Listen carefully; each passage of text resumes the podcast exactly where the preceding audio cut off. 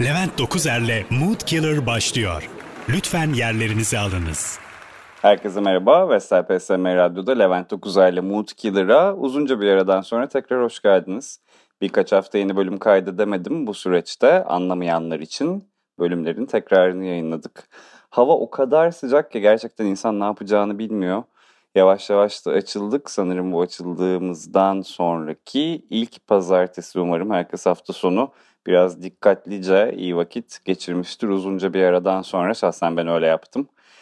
Ee, birazcık yaz moduna da geçtik tabii yani hem hava bu kadar sıcak olunca hem de böyle bu yaz oldukça uzun bayram tatilleri falan olduğunda insan ister istemez işle alakalı konsantrasyonunu kaybedip birazcık tatil planları yapmaya adıyor kendini. Ben de heyecanla bu birleştirilmiş olan uzunca 10-11 günlük bayram tatilini bekliyorum. Bu tatiller bende birazcık eski dönemde işte lisede, ortaokulda, ilkokulda hatta üniversitede okurken yaptığımız uzun yaz tatillerini hatırlatıyor. Özellikle yazlığı olan insanlar o günlerin kıymetini oldukça fazla biliyorlardır diye düşünüyorum. Çünkü gerçekten 3 aylık 4 aylık tatillerimiz vardı ve bir şekilde iş hayatına atıldığımızda o tatiller bir daha hiç bize verilmedi tabii ki öyle uzun tatillerimiz olmadı. Öğrenciyken hepimiz tabii en büyük dertlerimizin sınavlar ve ödev yapmak falan olduğunu düşünüyorduk. Hiçbirimiz iş hayatına atıldığımızda bizleri bu kadar dramatik bir değişikliğin beklediğini tahmin etmiyordu ve şu anda olduğumuz yaşlar bize çok uzak ve hiç erişilemez geliyordu. Ben o geçiş sürecinde açıkçası hiç anlamadım. Yani 30 yaş falan denildiğinde ha falan diyorduk böyle. Ben şu anda 37 yaşıma geldim ve artık insanlar bana böyle 37 yaşında olduğum için benimle date çıkmayan insanlar falan var. Büyüksün sen biraz falan deyip öyle diyeyim ve gerçekten birazcık sinirlerim bozulmaya başladı. Yani her zaman bulunduğum ortamda en genç benken yavaş yavaş bulunduğum ortamdaki en büyük yaşlı insan ben olma yoluna doğru gidiyorum. Bu iş hayatında da birazcık böyle gerçekten bugün birazcık iş konuşacağım. Ee, seviyeniz arttıkça, title'ınız yükseldikçe, deneyiminiz arttıkça ister istemez belli sorumluluklar da bu paketle beraber geliyor ve bu sorumlulukları isteyip istemediğime gerçekten de emin olamıyorum. Yani ben her zaman sektörel anlamda da e, çalıştığım işleri hep birazcık daha hayat tarzıma, yaşama tarzıma yakın seçmeye çalıştım. O yüzden de hep böyle kültür sanat sektörü çevresinde dolaştım ama yine de ne olursa olsun e, belli bir noktaya geldikten sonra yapabileceğiniz ve yapamayacağınız şeyler var ve bunların sizin gerçek yaşantınızla da pek bir alakası yok bir persona yaratmanız gerekiyor. İş yerindeki personanızın olması gerekiyor ve o persona işte ne bileyim bilmem ne müdürü olduğunuzda falan o bana öyle dedi, o bana öyle diyemez, o bana öyle mail atamaz, bana ters baktı bilmem ne falan gibi bir egosal e, duruma geliyor. Bununla çok uzun süre e, mücadele ediyorum ve o personale, personalara bürünen insanları da açıkçası çok gülüyorum ama bunu birazcık dönüp irdelemeye başladığımda geçip kendi CV'mi gözden geriye dönüp kendi CV'mi gözden geçirmeye başladığımda hakikaten de bütün bu basamakların, bütün bu geçişlerin çok smooth olduğunu hiç farkına varmadan bu noktalara geldiğimizi fark ettim.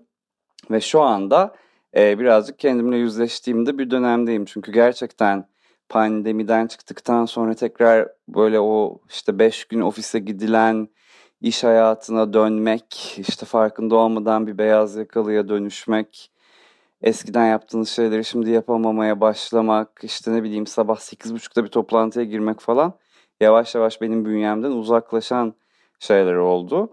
Bazı şeyler de yüzünüze tokat gibi çarpıyor çünkü hepimizin hayatındaki bir gerçeklik, yeni jenerasyon, yeni jenerasyonun iş hayatına bakış açısı vesaire. Yani çok ufak bir örnek ama e, çok yakın bir zamanda ekibimize çok genç bir arkadaşımız katıldı. E, ve çalışma ortamını çok individual bulduğu için mutlu olamayacağını düşünerek bir haftalık bir süreçte işten ayrıldı. Yani bu bile bana jenerasyon farkını e, oldukça net bir şekilde e, gösterecek bir somut kanıt oldu gerçekten. Ben hiç böyle şeyler yapan bir insan değildim. E, ve iş hayatını da gerçekten çok fazla içselleştiremedim ama şu anda öyle bir noktadayım ki ya evet gideceğim ve kariyerimin basamaklarını tırmanmaya devam edeceğim ve belki de bir iş adamı olacağım. Ya da yine kendime farklı bir yol çizmeye başlayacağım ve hobilerimden ya da işte sevdiğim şeyleri yaparak geçinebileceğim bir yol bulup farklı bir yöne doğru evrileceğim. Ama bu sıkıntıyı ne zaman baş bu sıkıntıyı düşünmeye ne zaman başladım? Ee, geriye dönüp diğer işlerime baktığımda e, arada tek bir fark buldum. Bugün de birazcık bundan bahsedeceğim. İş hayatında yapabileceğimiz ve yapamayacağımız şeyler ve benim iş hayatındaki dönüş noktam. Mutkiller'in bir bölümünde e, bundan önceki iş hayatımla şu andaki iş hayatım arasındaki çok büyük bir farktan bahsedeceğiz.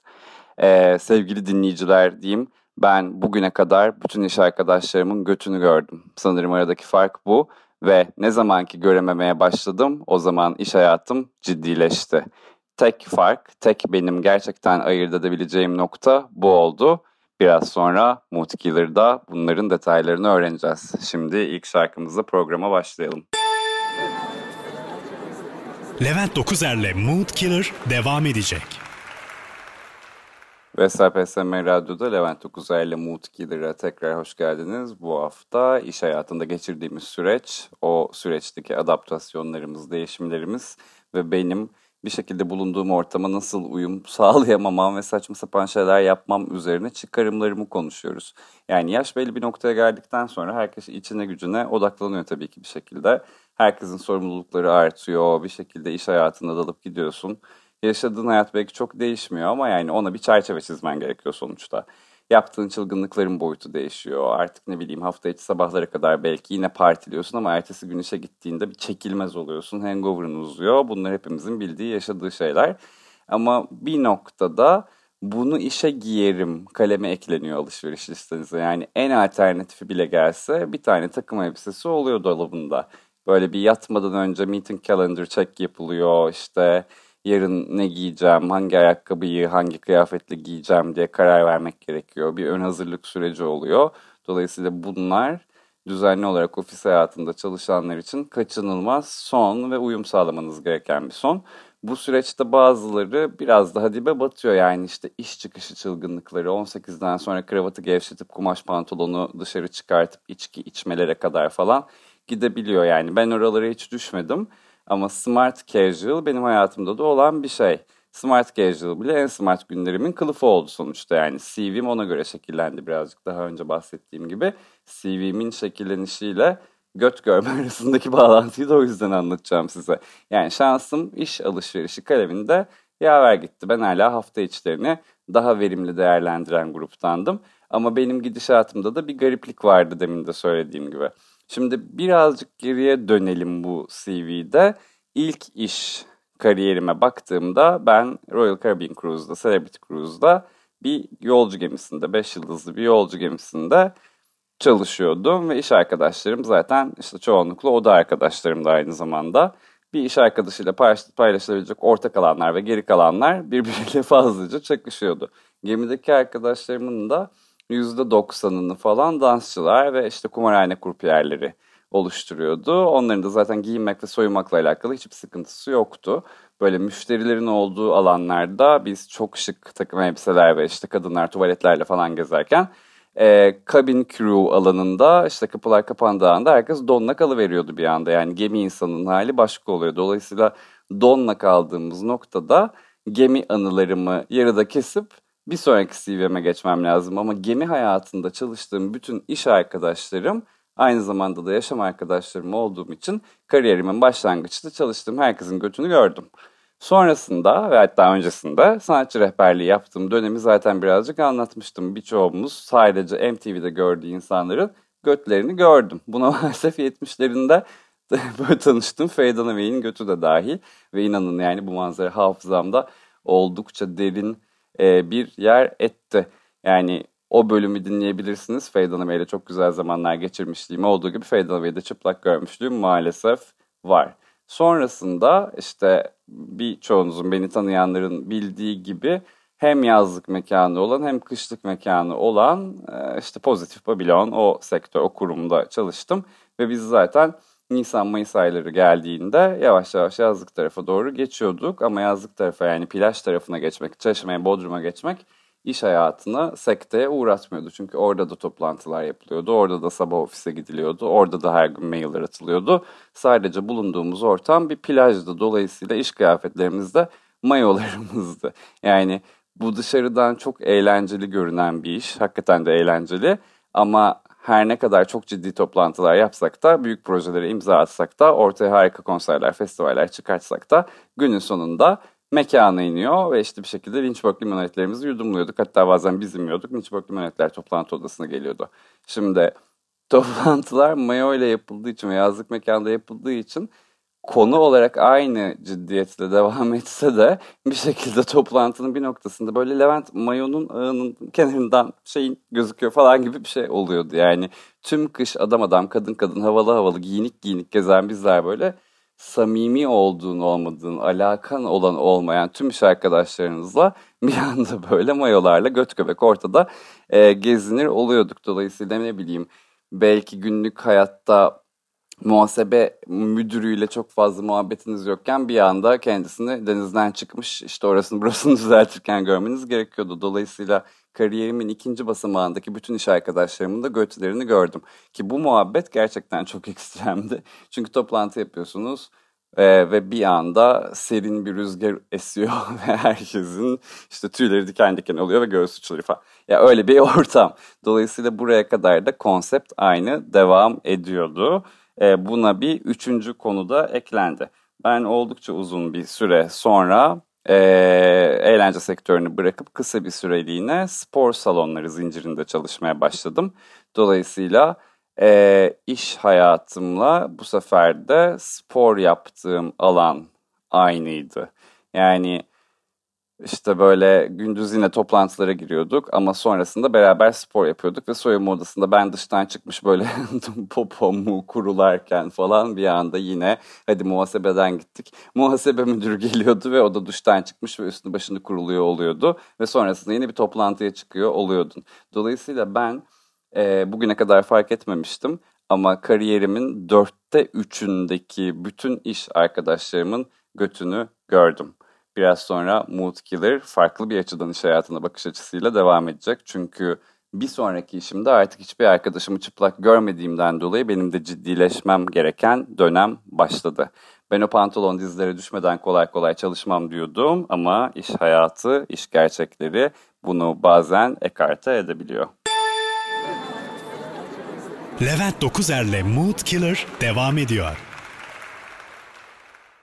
Vesel PSM Radyo'da Levent Dokuzer ile Mood Killer devam ediyor. Ben de yavaş yavaş ciddileşmeye başlıyorum.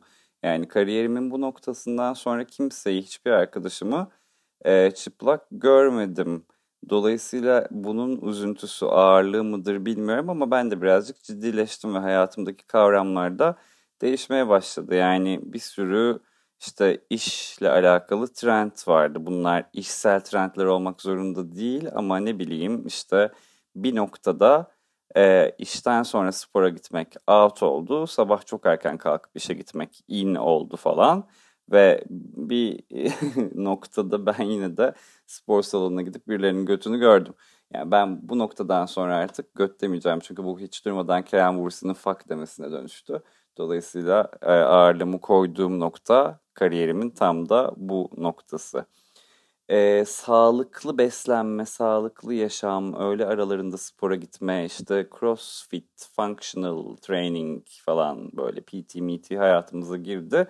Ve düzenli olarak ofise giden insanlar artık eskisi kadar genç olmayanlar özellikle farklı farklı trendleri, farklı farklı yolları izlemeye başladılar. Bunlardan bir tanesi de evden yemek getirmekti. Çünkü o kadar fazla sağlıklı yaşam konuşmaya başladık ki ofislerimizde.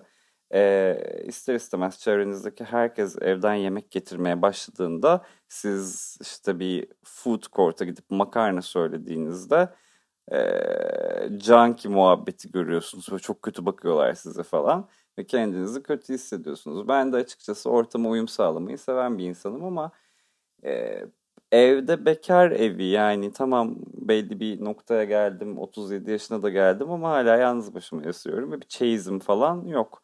E, yemek konusunda da süper yetenekli değilim yani okey hayatımı idame ettirecek kadar güzel yemek yapabiliyorum ama e, zamansal anlamda da enerji anlamda da kafa yapısı olarak da işte pazar akşamı bir sürü yemek yapıp onları işte beşe bölüp saklama kaplarına saklayıp e, ofise götürüp evden güzel yemek getirdim, sağlıklı besleniyorum diyebilecek bir altyapıya sahip değildim ama iş başa düştü işte haşladık biz de tavukları ama evdeki saklama kablarım o kadar da havalı değildi. Ayrıca e, onları ofise götürmek için de yanına koymam gereken çatal bıçak, bıçak takımı böyle bayağı annelerimizin evinde olan desenli kabartmalı işlemeli çatal bıçak takımlarından bir tanesiydi. Ama neyse dedim sonuçta sabah spora giderken çantama don da koyuyorum. E, çatal bıçak takımı da koyabilirim. Kimse benim çantama bakmıyor bir şekilde o dedektörlerden geçerken. Aa bunun çantasında don var demiyor. Dolayısıyla kötü bir saklama kabı seçtim. Onu bir Migros poşetine sardım. İçine çatal bıçakları koydum ve paket lastiğiyle e, paketledim. Oldukça yamuk yumuk bir şekilde çantada donumun içine koydum. E, ofise gittim. Yemeğimi yedim. Yemekte böyle soslu bir tavuk falan gibi bir şeydi ve bittikten sonra o saklama kabını ofiste yıkamak istemediğim için pis pis yine işte Migros poşetinin içine koyup onu böyle e, paket lastikleriyle sarıp kirli çatal bıçaklarla beraber çantama koydum. Bir şekilde ama benim yaptığım yemek ofise diğer evden yemek getirenlerin yaptıkları yemek kadar havalı gözükmüyordu. Herkes böyle kinoa salataları, bilmem ne mantarları, vegan yemekler falan filan yapıyordu. Ben yine laps diye böyle haşlanmış tavuk üstüne sos falan koyup getirmiştim. Neyse karnım doydu mu doydum. Evden yemek getirme trendine uydum mu uydum. Ama unuttuğum bir şey vardı. E, o gün e, öğle saatlerinden sonra büyük bir firmayla dışarıda toplantım vardı ve sonrasında ofise dönmeyeceğim için de çantamı da yanıma aldım ve e, toplantının olduğu binaya iş arkadaşlarımla beraber gittim. Dedektörden geçtik çantalarımızı koyduk ve bir şekilde güvenlik görevlisi beni kenara çekti ve çantanızda bıçak var dedi. Şimdi o saniyeye kadar olabilecekleri hiç düşünmemiştim ama böyle beynimden kaynayan sular döküldüğü bir nokta. Çünkü lütfen çantanızı açar mısınız o bıçağı almamız gerekiyor dediler. Yanımda da yine böyle e, havalı havalı giyinmiş iş arkadaşlarım var. Ve kimse görmez diye donumun yanına koyduğum kirli bulaşıklar bir anda oldukça önemli bir toplantının girişinde oldukça önemli bir holdingin resepsiyonunda ortaya çıkmak durumunda kaldı. Yani bu manzara şey olsaydı da aynı level'da utanırdım. Beyefendi çantanızda vibratör var onunla toplantıya giremezsiniz deseydi de benim için aynı utanç kaynağıydı. Böyle arkadaşlarım da bana bakıyor niye bıçak falan dedim evden yemek getiriyorum ben falan. Ama herkesin ortasında o korkunç kötü Migros poşetini açtım. O bantları şey hmm, lastikleri çıkarttım. İşte kirli bıçağı ve kötü korkunç kötü kimsenin görmeyeceğini hayal ettim saklama kabını. Holding'in önünde güvenlik görevlilerinin önüne serdim. Tamam dediler bunlar burada kalsın bıçağı içeri sokamazsınız. Siz toplantıya gidin çıkışta alırsınız. Kimle görüşecektiniz dedi. Yani dedim toplantım Nilüfer Hanım'la ama arkadaşlarım yapacak. Ben çöpleri alır çıkarım. Yani korkunç bir manzaraydı. Dolayısıyla benim için de evden yemek getirme seansı bu kötü deneyimle tek bir günlük bir macera olarak sona erdi. Hafta sonu yaptığım yemeklerin kalan kısmını da kalan günlerin akşamlarında evde tek başıma yedim. Dolayısıyla iyi gözükmeye çalıştığım, iş hayatına adapte olmaya çalıştığım bir nokta daha bu kötü deneyimle e, elenmiş oldu ama denemelerim her zaman devam etti. Mood Killer biraz sonra devam ediyor. Levent Dokuzer'le Mood Killer devam ediyor. Çok ciddi bir insan olmadım ben hiçbir zaman. Bence olmak da gerekmiyor zaten. Yani nerede ne yapacağını, ne konuşacağını, nasıl duracağını bildikten sonra kalanı sana kalmış. Zaten sonrasında herkes kendi hayatına dönüyor. Yani günün belli bir saatinde giydiğiniz bir kıyafet, büründüğünüz bir rol ofise gitmek. Sonrasında siz o olmayabiliyorsunuz. İşle ilgili de çok basit kurallarım var. Takım elbise giymem, cumartesi günleri çalışmam. Kendimi, işimi ve sorumluluklarımı suistimal ettirmem. Bir de böyle işte işimden bana kalan özel zamanlarımın bloke edilmesini çok fazla sevmiyorum ama bu her zaman mümkün olmuyor çok resmi bir insan da olamadım hiçbir zaman anlattığım gibi. Yani işimi yaparken genelde hep saygı gördüm, çizgilerim netti, sözümü ve fikirlerimi doğru bir şekilde aktarabildiğimi düşünüyorum. Her zaman kendimi dinlettim. İş konusunda da sorumluluklarımı yerine getiren bir insandım zaten. Dolayısıyla her şey yolunda gitti ama hiçbir zaman Levent Bey olmak istemedim de hep Levent olmayı tercih ettim. Şimdi yaptığın işi satarken de dünyanın böyle en absürt sadece üç kişi tarafından kullanılan işte makalelerde havalı gözüksün diye özellikle bulunup seçilip kullanılan terimleri kullanmayı istemedim. Hep günlük konuşma dilini tercih ettim ama o terimleri kullanmıyorum diye bilmiyorum sanıp o terimlerle bana hava atanları da her zaman mahvettim. Ama tabii ki ben de bazı durumlarda olduğumdan çok daha farklı görünmek zorunda kaldım. Özellikle global bir firmada çalışırken haftalık olarak düzenli 6-7 e, ülkenin katıldığı bir toplantıya girerken ben de o sunumları yaparken o terimleri kullandım. Ceketlerimi giydim. Olduğumdan çok daha farklı davrandım. Ama bu duruma da fit olamadım maalesef. Yine günlerden bir gün o o zamanlar Skype'ta bir Zoom yok e, konferansın video call tuşuna bastım ve Hi this is Levent Head of Marketing Turkey dedim havalı bir şekilde. E, şimdi size dedim 2015 planlarımızı ve bütçelerimizi aktaracağım ve size bazı konularda kamerada hangi açıdan daha iyi göründüğümü bulduktan sonra biraz bilgiçlik taslayacağım. Yani ister istemez bunları yapıyorsunuz. İşte bunları planlarken ve Türkiye'nin global ile kıyaslandığında pazarlama davranış ve alışkanlıklarını anlatırken sol kolumu sandalyenin köşesine koyarsam daha inandırıcı olacağımı düşündüm. Fakat o anda oldukça yanlış bir tuşa bastım. Yani işler ondan sonra karıştı. Önce ekrandaki görüntüm birkaç saniye loading oldu böyle. Sonra sesim gitti. Ben de böyle hello can you hear me falan dedim. Birkaç saniye sonra aldım cevabı.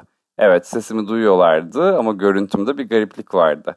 Video Box'ta benim böyle havalı bir şekilde görünmem gereken yerde kocaman beyaz bir kedi yavrusu belirdi. Belki Skype kullananlar hatırlarlar bir video filtresi vardı. Fakat ben o video filtresini geri nasıl kapatacağımı bilmiyordum. Gerçekten benim görüntüm çok başarılı bir şekilde bir kedi yavrusu görüntüsüyle değişmişti. Üzerime oturtulmuştu kedi yavrusu ve ben hizmet sektöründe Türkiye derken ve kafamı sola doğru belli bir açıyla yatırırken yavru beyaz kedi de kafasını sola doğru çeviriyor.